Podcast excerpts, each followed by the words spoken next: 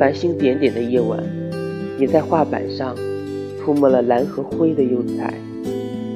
在某个夏日里，你向外张望，双眸似渴看穿我的灵魂。你变换山峦间的阴影，勾勒树林与水仙花，捕捉拂面清风和冬日寒冷，色彩幻化在雪白亚麻画布上。现在，我终于明白。你想对我倾诉什么？重罪独行，你有多么痛苦？众生于民，你有多想让他们自由？但那时，他们不听，更不懂。也许，此时的他们想听了。